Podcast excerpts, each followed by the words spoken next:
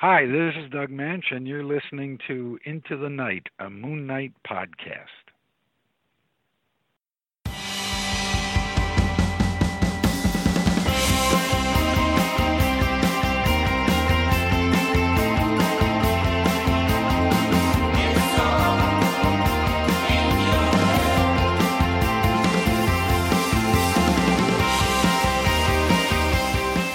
Hello, hello, loony listeners. You are listening to Into the Night, the Moon Knight podcast. This is another retrospective bonus episode for you, the loonies, and in particular, the newer loonies who may not have heard these interviews before. I'm your High Priest of Khonshu Ray. Welcome, welcome. And over the course leading into the festive break and into the new year, I'll be re releasing some interviews that we've had with some great Moon Knight alumni. So this is the third one to come from our episode 100, which was way back a couple of years ago, I think. And uh, this was the, the jewel in the crown. Not to say that the other interviews were any uh, lesser, but uh, I had the absolute pleasure and honour of speaking with Doug Moench, the creator of Moon Knight. Uh, and uh, so I'll present this to you if you haven't heard it before. If you have uh, and just want to re uh, re listen, please do. Uh, it was a great chat with Doug. Again, a little bit of context. I think it was four o'clock in the morning for me to uh, to sync up with Doug over on the other side of the world, and I had a huge, I think, cold or a head cold. So apologies in advance for the voice. I was a little croaky but I was not going to pass up this opportunity to speak to Doug Moench. Anyway, I hope you enjoy. There is plenty to unpack here. And I've actually, just incidentally, I've actually got more of uh, some of the chat um, after the official interview, which I may release later on as well. It, it's a lot shorter, obviously, because the main bulk was in this. But uh, who knows? I might just re- release that for you, the loonies, uh, we chatted a little bit about Batman. anyway, enjoy this interview.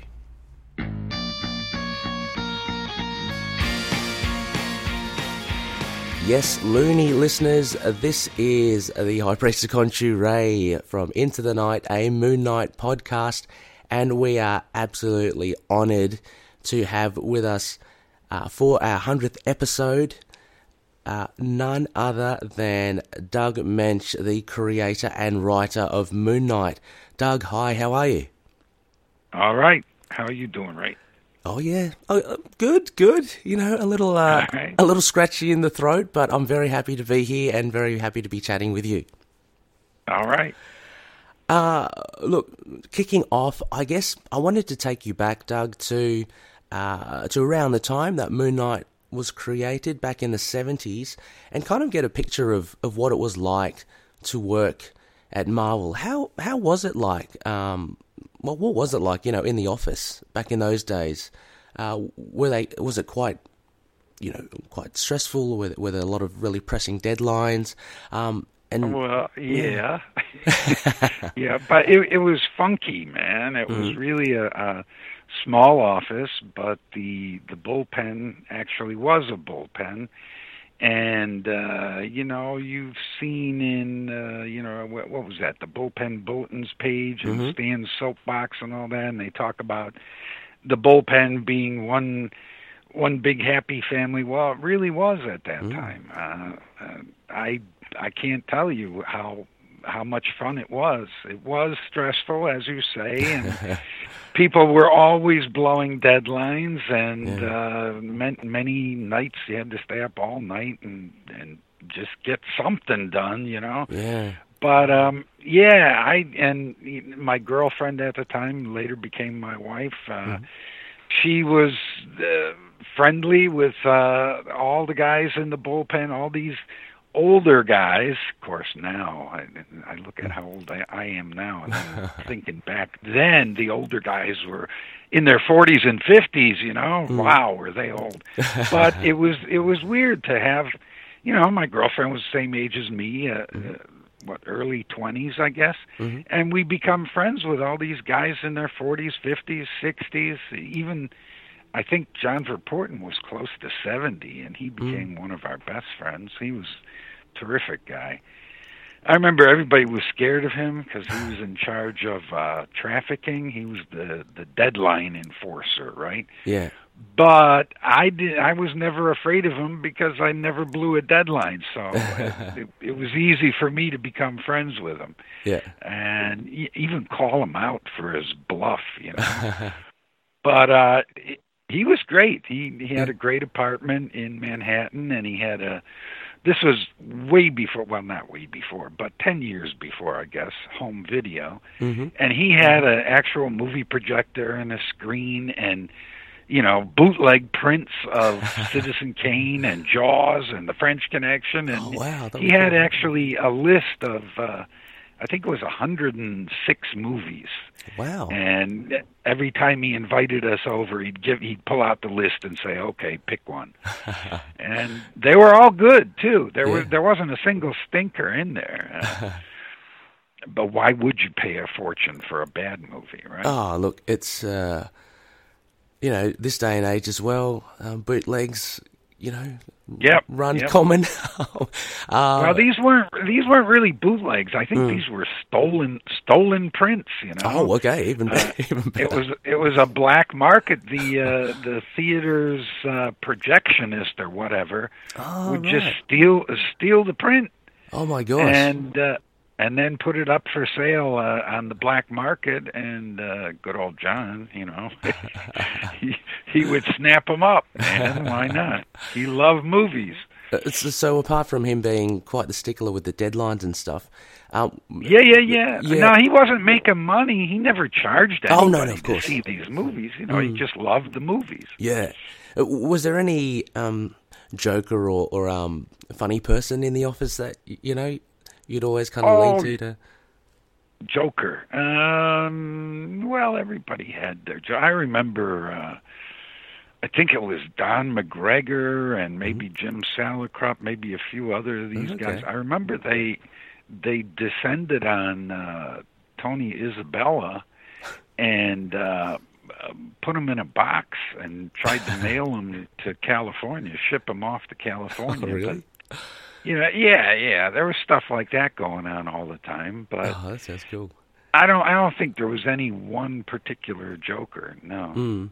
And and how did you like? I guess working on the titles that were were on there at the moment.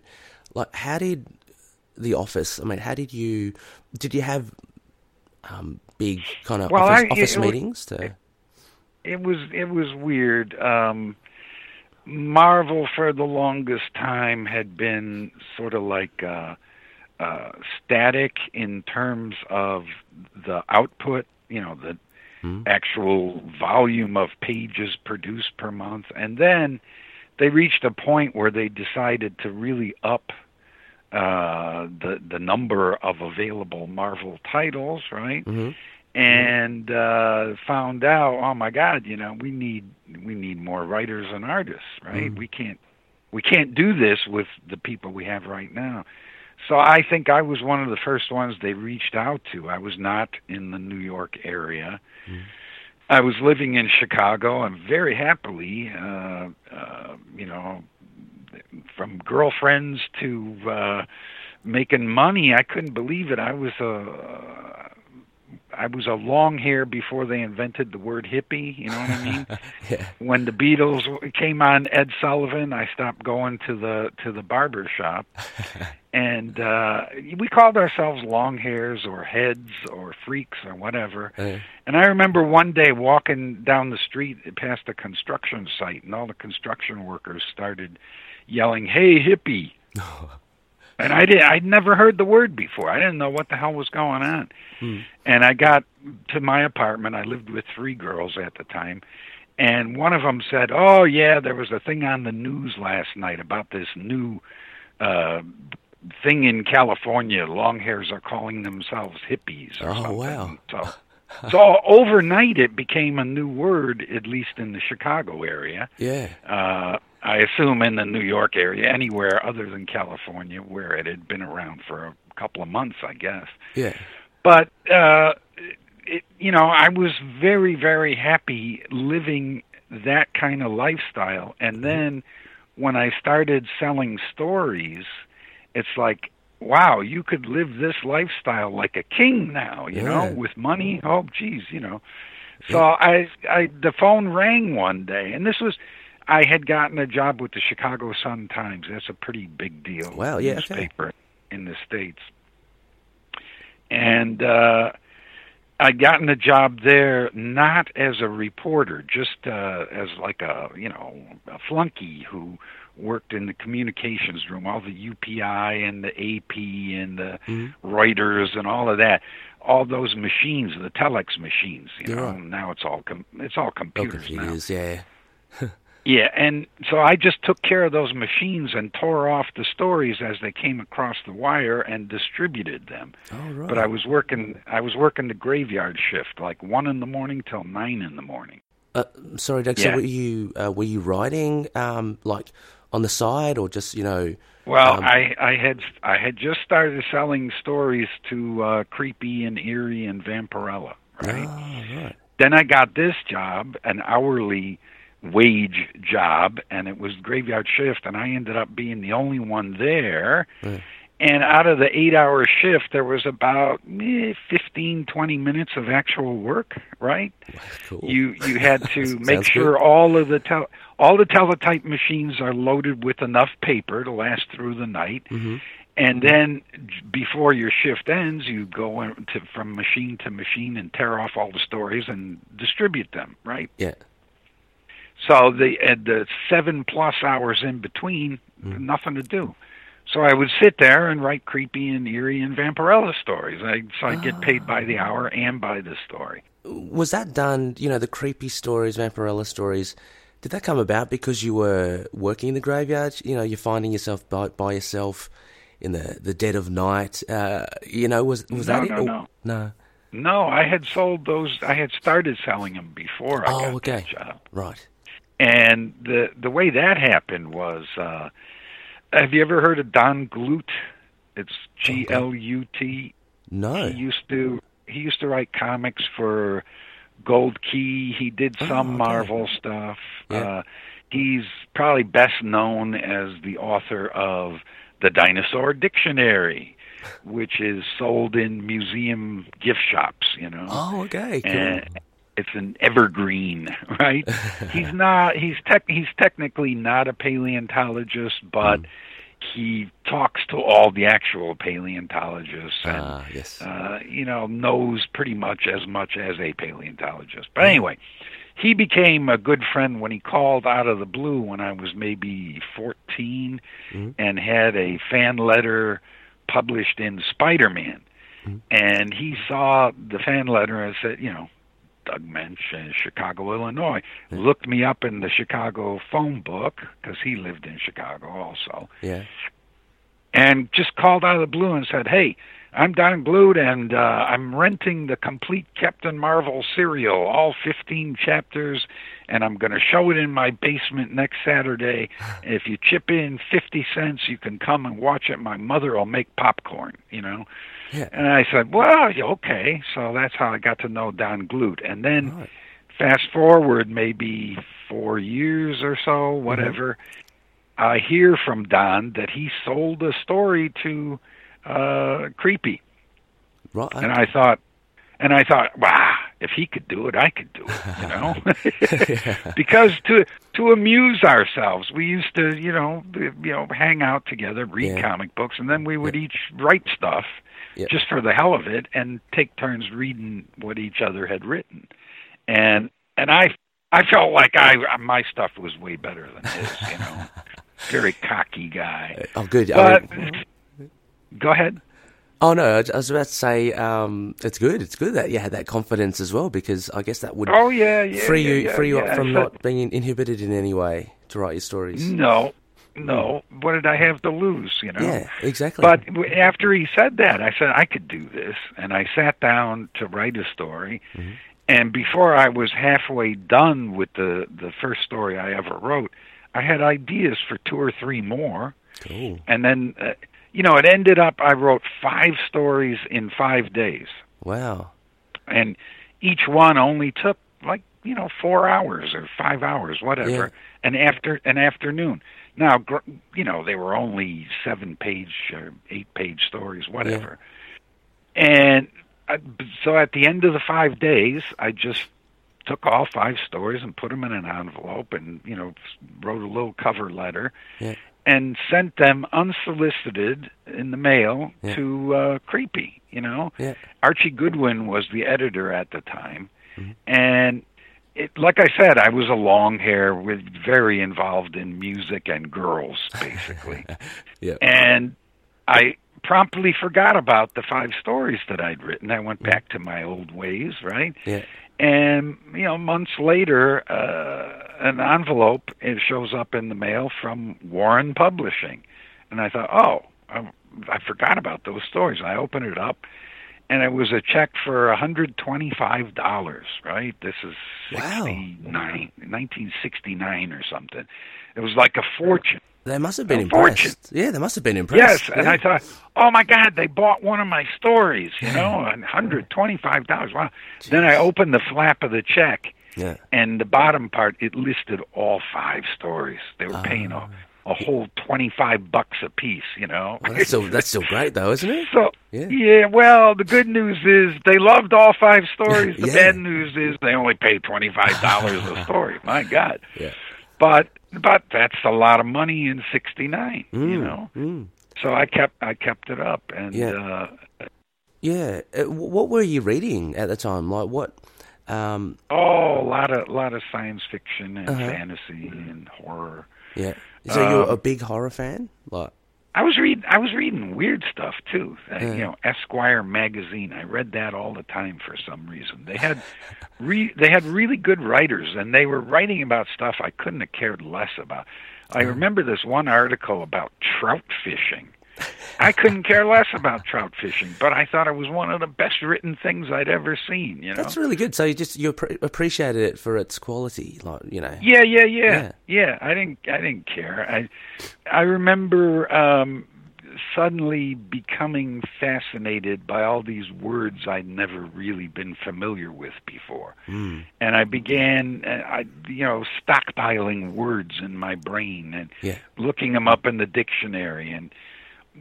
My er, my real early writing is just god awful because it's me it's me showing off how many big words I know, you know. It's really bad stuff. But it it led me it led me to uh, regular writing, you know. Yeah, yeah. So, and you must have been writing for a, a- like since you very early on as well. Like you mentioned, so prior to when you were fourteen as well. Uh, it just seems like you obviously a, a, a very attuned to, to writing, very interested in, in writing prose. Yeah, I don't know how that came about, but Hmm. uh I have a grade school uh uh like uh mimeograph, not mimeograph, uh what was the other process? Whatever it was called. Um hand cranked printing thing.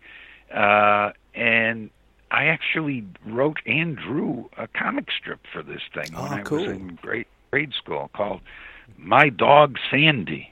And Ah. I did have a dog named Sandy, but I I had forgotten all about this thing where Yeah. I fall I fall down a cliff or something, and my dog Sandy comes and rescues me. And it's I where did this come from? I don't know. And then and then I wrote something in high school for uh, English class, Mhm. and the English teacher asked me to stay behind after the class, and then she said. I want you to take this story to the literary magazine editor right Oh. now and tell them I sent you and you know, well Yeah. that's going to guarantee they'll publish it, right? Yeah. And that uh it was a rip-off, uh total rip-off of an EC comic book story Right. about I don't know, do you know the EC comics? No, no, I'm familiar with them. Okay, there was one. They were they were very big on uh, social uh, justice Okay. stories, you know. Mhm. And there was this one allegorical science fiction story about uh, blue robots and orange robots, and they're having this big uh, war. You know, the, Yeah. the the blue robots hate the orange robots, and vice versa. And a human is sent and the human's in a you know like an astronaut outfit, a spacesuit. You can't see his face. But at the end, after he has worked out this thing between the blue and the orange robots, he takes off his space helmet, and it's a black guy. Uh-huh. And it's like, wow, that really made an impression on me. Yeah, you that would be quite. Yeah. So, so I totally ripped that thing off. I didn't not not word for word. I didn't look at the comic book at all. I just sat down and started writing the story, and it came out. It was that story, totally Yeah. ripped off. wow. But it got published. It got published in the high school literary magazine. yeah. and have then- made waves. and then- yeah. Yeah, I remember all the all the black guys in the high school when they found out I was the one who wrote it. Mm. All of a sudden, I'm okay. You know. oh wow. Yeah. Yeah, well, but I I never told them I stole it. You No, know, no, of then course it wouldn't not. have been so cool. Yeah. Yeah. But anyway, yeah, I guess uh, without without knowing I was a writer, you could look back and see Mm. these things. Well, you, you were a writer all along. You Yeah, just didn't, Just keeping coming back didn't to it. categorize it that way. Yeah, yeah, and of course, obviously, the distraction of uh, the girls and music as well would have. Oh yeah, yeah, yeah, yeah. That is great. would have kind of like. That was that, that was a you know there's another thing. Yeah. before uh, before I started writing uh, commercially, Mhm. uh, for somehow I ended up with this. Somebody in my high school told me to go see this guy at radio station WLS in downtown Chicago, right? Yeah, yeah. Because they they're thinking of doing something with the youth. So I I go to this meeting and I walk out. And now I'm the uh, I'm going to be the editor and the head writer of uh, WLS Generations, a new magazine that's modeled on Rolling Stone, which had you know just started. Wow. Uh, I think it only had one or two issues out, and Mhm. already this Chicago radio station wanted to get their version out. yeah, yeah. And as a result of that, I, I get this press pass. I end up, uh, you know, getting high with the Who and and get front row, front row for Jimi Hendrix. And, Wow. You know, meeting all these people is unbelievable. Yeah. yeah that would have been the a great. Magazine. Never came out. Never came out. Ah, but it still was a great gateway to, to, to go to have Oh, the yeah, opportunities I- to do all that. I did. I did the interviews. I met the people. I got to the you know to the concerts. It was great. Oh, Yeah. fantastic. Um, I want to now kind of just turn uh, to, to Moon Knight himself. Um, so uh, you creating these stories, you're being informed by, um, you know, some science fiction, what you're reading. Um, Yep. You know, later on a, a bit of horror, as you mentioned with with Creepy. Uh, Yep. Moon Knight, how obviously first seen in 1975 in Werewolf by Night number 32, which you, were writing. Uh, how did he come about? Like, take us through Well- how how you decided to introduce him. Um, what was, Yeah, the, kind- well, what was the had- pitch that you kind of yeah First, they had asked me to write this thing called Man Wolf, and I said Mm-hmm. okay. But I didn't really like it, and then they asked me to uh, write Werewolf by Night, and Mm-hmm. I I liked that title much more. I, the reason I didn't like Man Wolf, I don't know if you remember that. Hmm. He was uh, an astronaut who was J. Jonah Jameson's yes son what nephew or son, so, yeah, okay. something like that. yep And they told me I had to have J. Jonah Jameson in every issue of Man Wolf Hmm. to help the sales. And I kept telling them, J. Jonah Jameson is not going to get one single person on earth to buy a copy of Man Wolf, you know, Yeah. more than are already buying it. And they mm-hmm. said, yeah, but well, you know, he's big in Spider-Man. Yeah. I said, no, Spider-Man's big in Spider-Man. J. Yeah. Jonah Jameson is a fun character, but he's not the one making the sales. Come on. Yeah. They said, well, you got to put him in there. All right, I'll put him in there. and then they said, oh, and by the way, you can't do anything that will make J. Jonah Jameson upset. And I said, what do you mean? Well, because he's in Spider Man, you can't do anything in Man Wolf that the Spider Man readers might not know about that would make him upset in an issue of Spider Man. The Spider Man writer doesn't have to deal, can't deal with your stuff from Man Wolf. yeah And so don't do anything that would make him upset. And I said, his his son or nephew is a werewolf. How, how's he not exactly. going to be upset? Yeah, keep a You know, keep a and poker so I face. hated that. I just hated that title. And then when they Mm. said, "Would you do Werewolf by Night?" I said, "Absolutely, but only if I can drop Manwolf." Mhm. And they said, "Oh, okay." So now I'm I'm the writer of Werewolf by Night and j- very new to Marvel. Yeah. Feeling my way, uh, feeling kind of like I don't have the right to do anything radical to these sacred Marvel comic books. You know. Well, you've I wish been, I had been- Yeah, yeah, I mean, you just had that talking to about J. Jonah Jameson, so Yeah, Yeah. I wish I had been bolder at, from the Mhm. very get go. I eventually became bold and broke all the rules, but Mhm. at this point, I was trying to be deferential. Mhm. And it was time to, you know, come up with the next issue of Werewolf by Night after me not doing, you know, what I considered really great stories so Yeah. far. They, you know, they were okay. And I think somebody in the office mentioned, well, you know, so and so came up with the the committee, and Ah, maybe you should bring the committee back. And I think it was Gary Friedrich or somebody. oh, so they featured somewhere said- else, did they beforehand? Uh, yeah, I think so. Okay. And someone suggested I use the committee, and then I I found out who the committee were. And I said, well, they're really boring. You know, I don't want to use them. And then I thought, well, wait a minute. How about if the committee hires a mercenary to uh, kill the werewolf? hmm And and I thought, yeah, that's a good idea. And then I can create this new character, and it won't be these boring guys in business suits. You know, it'll Yeah. be you know a fla- a flashy character. So I set out, well, who who would be best to uh, kill the werewolf? Well, someone who uses silver weapons because silver hurts Mhm. the Yeah. werewolf, and you know, and uh, tied to the night because werewolf Mhm. only comes out at night.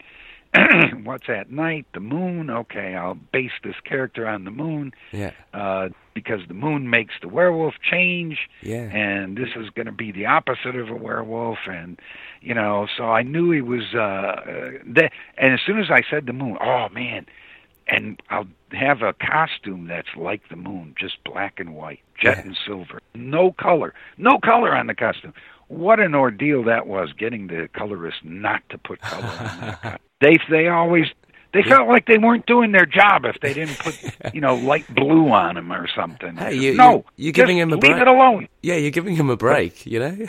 Yeah, yeah, yeah. It's got- making your job easier. Yeah. Just leave it alone, black and white. Yeah. So, and then I came up with, you know, the silver, the the cestus, like the Mm. gladiator. Uh, Oh, that's one of my uh, favorite bits, actually. the cestus. Yeah, the spiked knuckles Yeah. thing made out of silver. Man, when he punches a werewolf, the werewolf's going to feel it. Oh, it's quite and then gruesome. the yeah. throwing, the throwing darts made out of silver. Plus, how about a crescent shape because that's Yeah. the moon, right? Yeah, yeah. All this stuff started falling into place, Yeah. and I thought, well, this is pretty good. Now, the werewolf is the star of the book, hmm so the guy going after the werewolf is going to be the villain. But on the other hand, the star of the book is a werewolf, so anybody fighting a werewolf is kind of a good guy, you know? Yeah, true. So I thought, well, my new villain is also kind of a hero. He's going to be an anti-hero. Yes. Uh, it's good that he's trying to stop a werewolf, Mm. but our werewolf is Jack Russell, and we know Jack is a good guy. He doesn't want to be a werewolf, you know. Mm. So uh, anybody who goes against him is a good guy and a bad guy, or Yes. just a, a much worse bad guy. Either Yeah. you know, either one. Yeah, I, I think it was.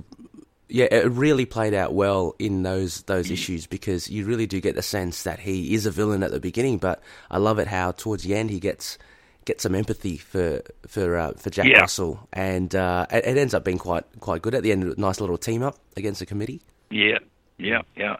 And now I did not have to pitch this to anybody because you were asking what the bullpen was like back then. Yeah, The bullpen was wonderful in one certain way that I I I I valued way above all others, and that was it was such a sort of uh, shoestring budget kind of outfit. You know, Yeah. uh, it was a low profit Enterprise Marvel Comics, and they they couldn't afford to have an editor for every book. So they had like an editor in chief, and then they had a couple of assistant editors who were really nothing but glorified proofreaders. Mm-hmm. So basically, and then they hired what they thought were good writers and put the writers on the books they thought these writers would be best on. Mm-hmm. And basically, if they succeeded at that, there was no editing involved. The writer was his own editor. The writer was in total control. That's what I loved about the early. That would be awesome. Yeah. And the middle Marvel, all the way up to you know pretty much when I quit. I quit because the Jim Shooter came along and Mm-hmm. d- decided he was going to micromanage, and I no, Yeah. I can't do this. Yeah. You But lost anyway. that freedom. Yeah. Yeah, and so so every and, and you know it worked out good. If if it turned out that someone was doing a lousy job, Yeah. you just took them off that book and put someone else on it. Yeah. You know, Yeah. instead of trying to, you know, remold a writer who was not right for that book or, Sure. or was not a good writer. You know, didn't shouldn't have any job maybe. Uh, is if you got the right writer on the right title, that's all you needed to do. Well, exactly. So Um, it's a be more like playing to their strengths, right? So and and you keep the title fresh by having a different writer. Yeah. Absolutely. Yeah. And it was exciting. It was so exciting. It was, Mm. you know, the freedom really uh, made you go wild, you know? Yeah. I mean, uh, if you went too far, you found out about it, but you, usually after the fact, it was too late, but okay, don't do that again, that kind of thing. And I don't think and I don't think any of us ever went really too far Okay. uh, we knew what you know we could do in a Marvel comic and what Yeah. we shouldn't do, and, and so so there was no pitching. All there was was Uh-huh. Len Wein was the editor in chief at the time, hmm and you know in that uh, uh, bullpen bulletins page or whatever, Yep. they tell you what you know little two sentence what's coming up in each issue of each title Yeah. Yeah. uh, you know, Fantastic Four, 132, you know, Doctor Doom does this or that, whatever. Yeah. Uh, so the editor in chief actually had to put all that together. So he would Yes. call each writer and say, "Well, what are you doing in this issue? What are you doing?" hmm And I got the call from Len Wein. All right, I'm doing the bullpen bulletins page for May or whenever it was. Yeah. What's in Werewolf by Night number whatever it was? Yes. And I said, "Well, I was just coming up with this this new character. He's going to be a a, a good bad guy or a bad good guy, a mercenary, a guy who is hired by the committee to to kill the werewolf or stop the werewolf, whatever." Yeah. And and he says, "Oh, that's a good idea. Okay, what's his name?" And I said, "Well, right now I got about 15 names." 15 names. Yeah. I said, "Yeah, I can't. There's one I like more than the others, but it doesn't seem quite right, so I might have to add more names to this list before Uh-huh. I get the right." He says, "Read me the list. Yeah. Yeah. What kind of Read names? me the list." So, so I read him the list. I go to you know Blood Moon, Mm-hmm. and he goes, "Yeah, that's okay," but mm." and I, I get to like the fifth or sixth one. I go Moon Knight, and he goes, "That's it, Moon Knight." Mm. That's what I said.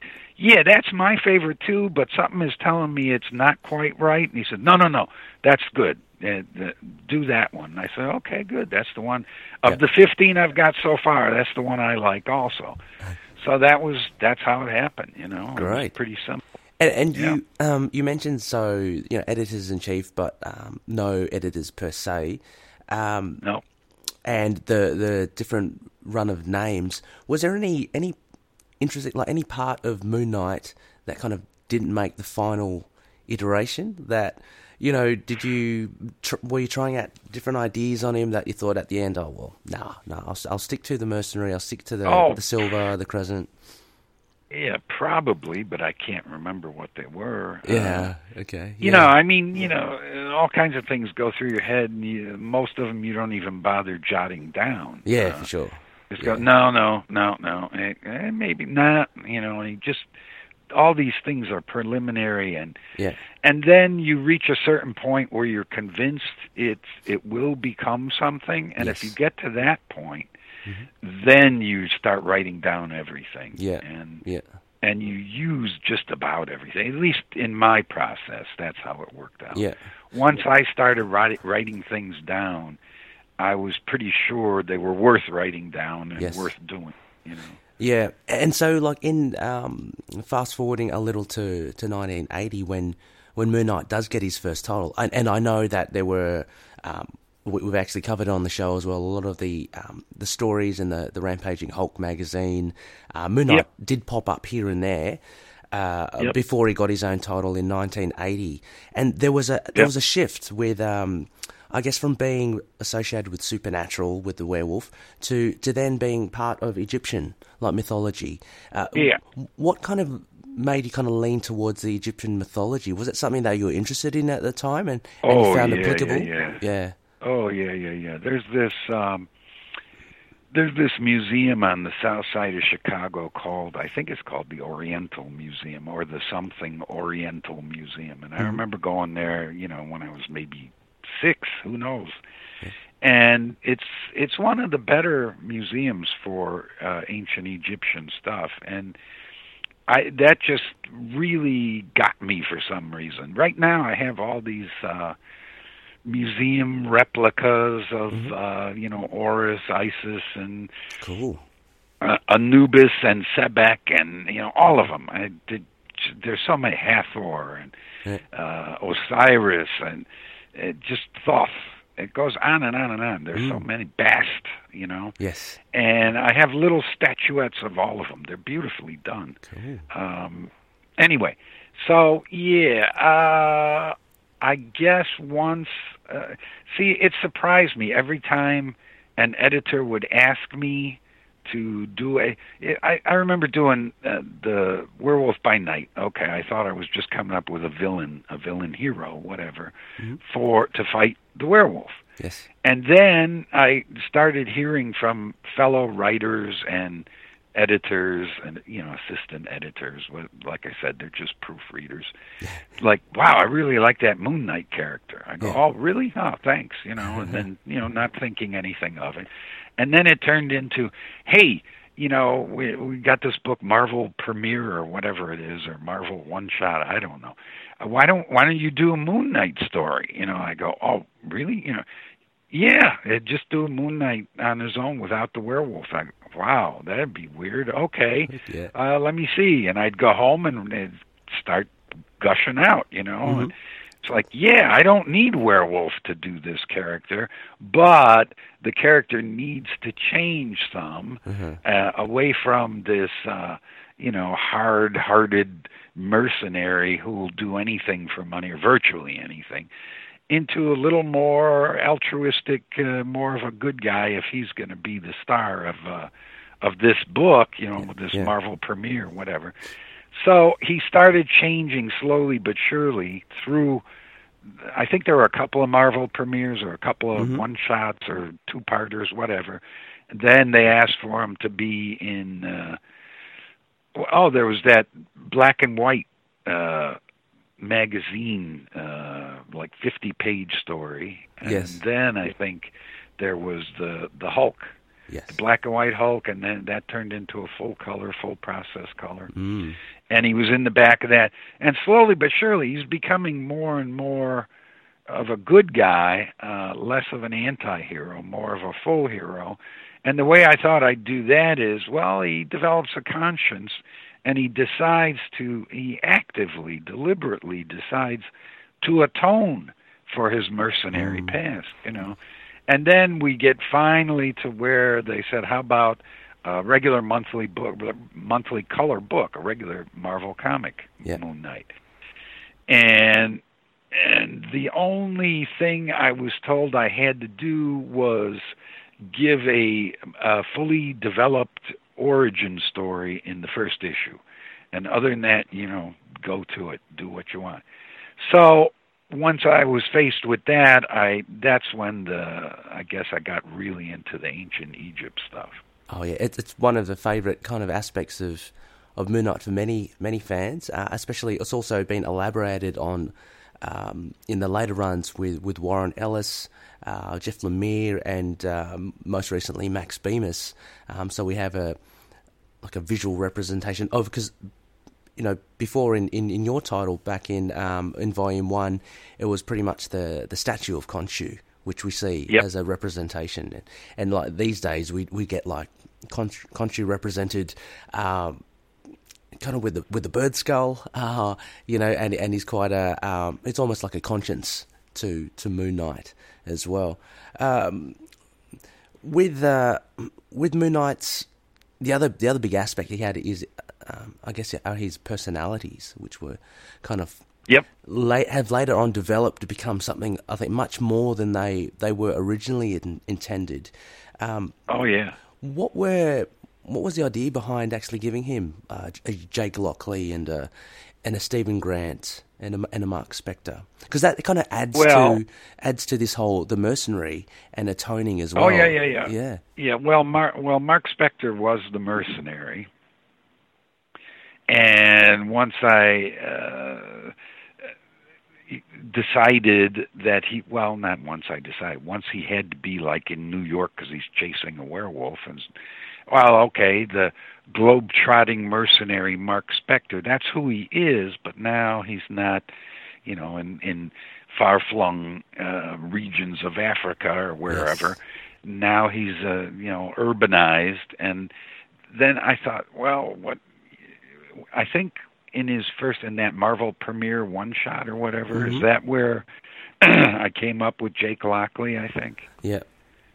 i i can't remember exactly how it came about or when it came about but i remember thinking well what he needs if he's going to you know uh, actively atone for his past and try to do good uh how is he going to find out where he can do this you know where he's needed it always bugged me you know with batman and uh the flash and you know all of these superheroes name any of them i hated when they would just happen upon a bank robbery you Oh know? yeah. Yeah. and and it- and then they could do their superhero things. Mhm. I always want, you know, thought, ah, geez, not this again. So I deliberately tried to come out, come up with a logical way for this guy to practice his craft of being this costume character who did good, you know, that stopped evil.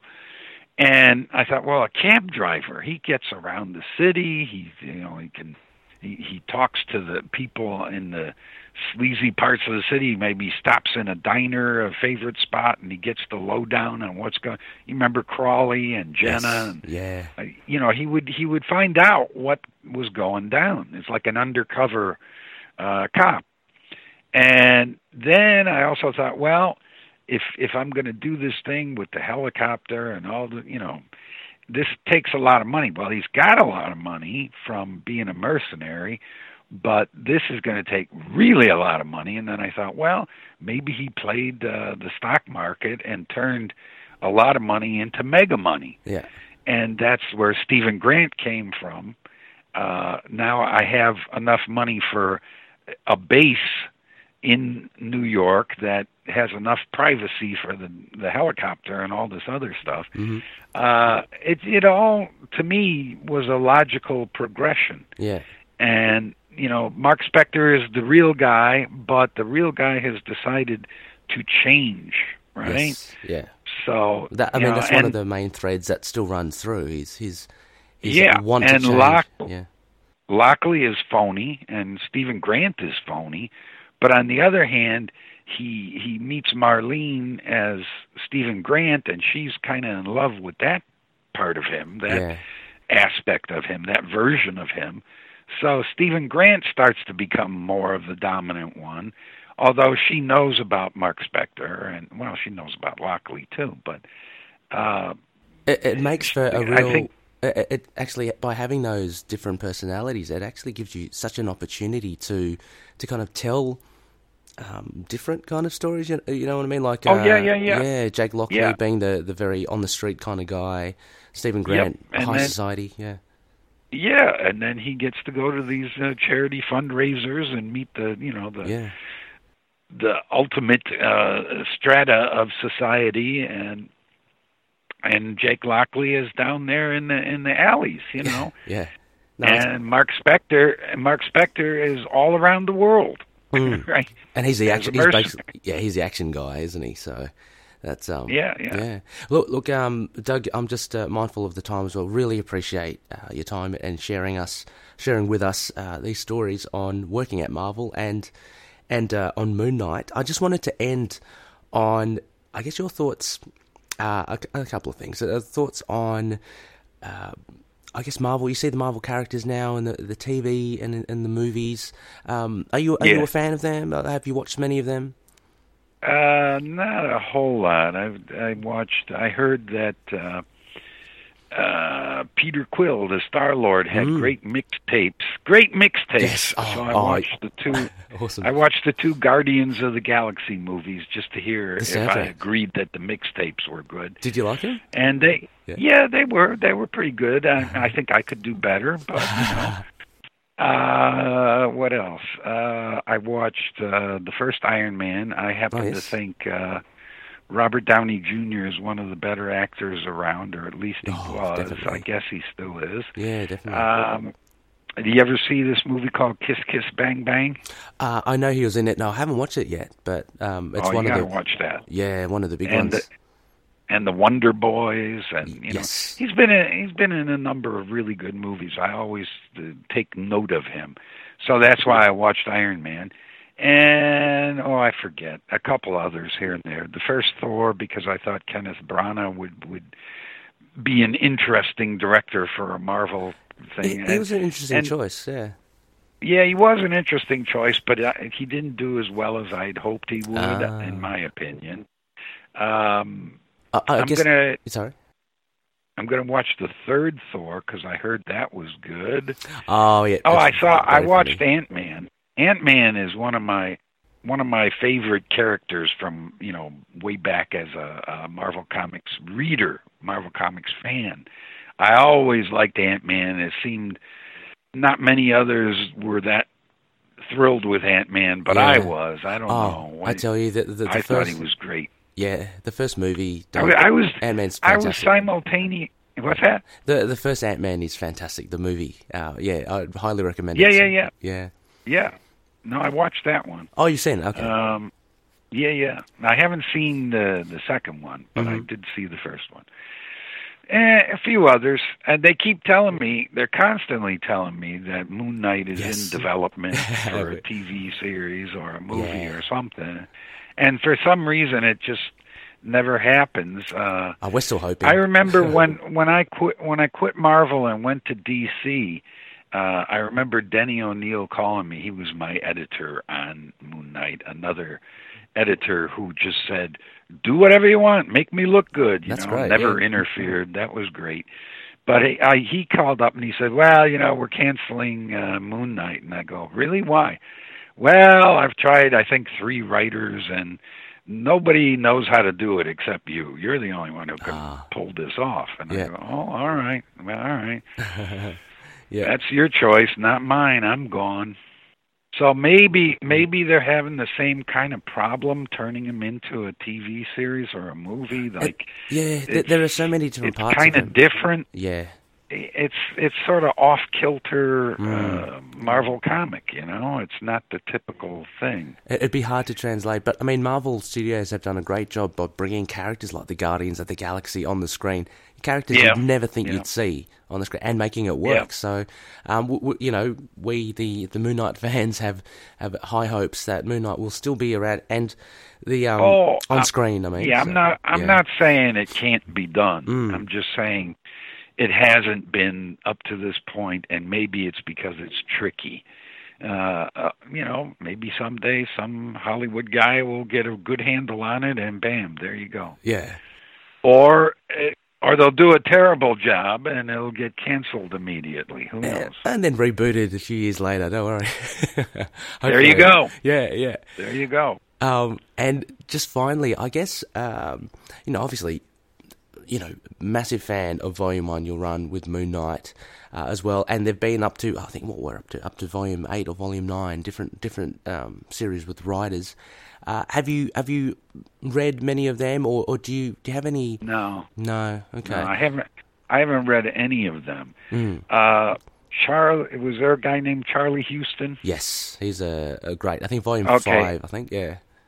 Yeah, he called me up and told me he he was this super Moon Knight fan, and now Mhm. he was writing crime novels, and he somehow got the job of doing the new Moon Knight series. And I said, "Well, good for you, but I, you know, I don't even think about it anymore." Ah, okay. Yeah. Well, I, I, I want to do it justice. I want to because I Mm. think what you did is a blah blah blah.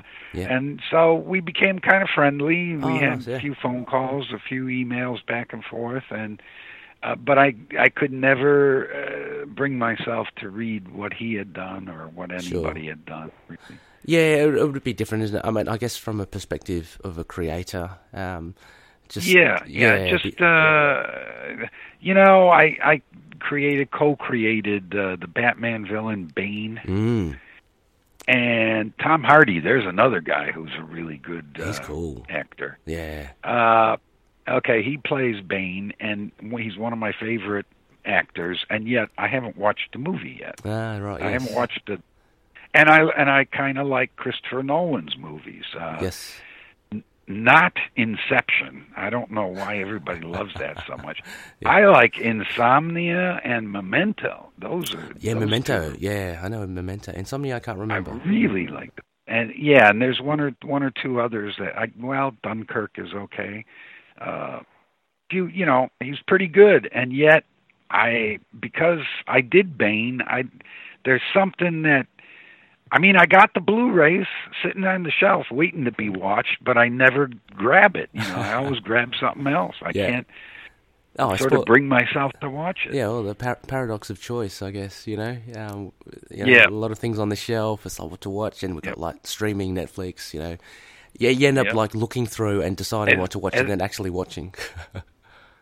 As long as they keep sending me my character equity checks, I'm fine. I don't need to see it. yeah, Just tell. Oh, is it? You put Bane in another video game. How nice of you. yeah. Thank All you very right. much. Send me the check. they, I don't even get to. I used to love that. Get this big fat check, and I'd leave it on my desk for a week, and just pick it up and look at the number every once in a oh, while. that, that must be. They such, don't even do that now. It's direct deposit. You know. Wouldn't be as satisfying. I never eh? even see. so my wife says, "Oh well, you know, they they just put seventy two thousand in the okay, Yeah. but I don't get to look at the check on my don't get to desk. admire. It- Yeah. Yeah. It's so disappointing now. Maybe you can request. But- Maybe they can just do it, just like a as a a token check. Well, I still get I still get Marvel checks and Yeah. you know from all all the other publishers, but uh That's I just got a check from Boom. Oh. Boom, you know them? Yeah. Yeah.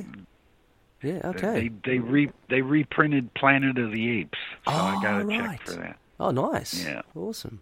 Yep. All right. Well, Yep.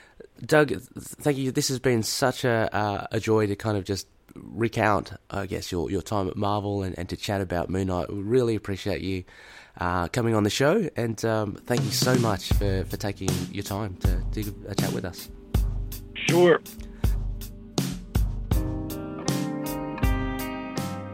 Looney listeners, you can contact Into the Knight, the Moon Knight podcast, on email at itkmoonnight at gmail.com. We're also on Facebook with a Facebook page and group, and on Twitter, Instagram, YouTube, Discord, Get Vocal, as well as on our website, intotheknight.libsyn.com. You can also check out our Patreon page at patreon.com slash itkmoonnight. Please consider checking out the bonus incentives and any contribution will help us expand the show. A big thanks to sponsors Hello Headphones, empowering gamers to play their best. Use the code ITK ITKMoonnight and get 10% off their online store. Also, a big thanks to Dreamland Comics. Use their code MOON and get a big 20% off their online store. We're also an affiliate member to Entertainment Earth. Please use the links to purchase any of your toy action figure needs, and each purchase helps support the show. We're a big part of The Collective, a band of a few like minded podcasters, and please check out the links in our show notes for access to all their shows.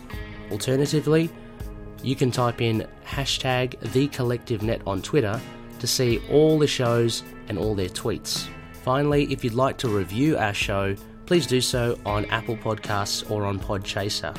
This will help us get out there just a little bit more, and any loonies who don't know the show will be able to tune in. As always, take care, and may Khonshu watch over the denizens of the night. Moon Knight and affiliated characters, stories, and events are properties of Marvel Characters Incorporated.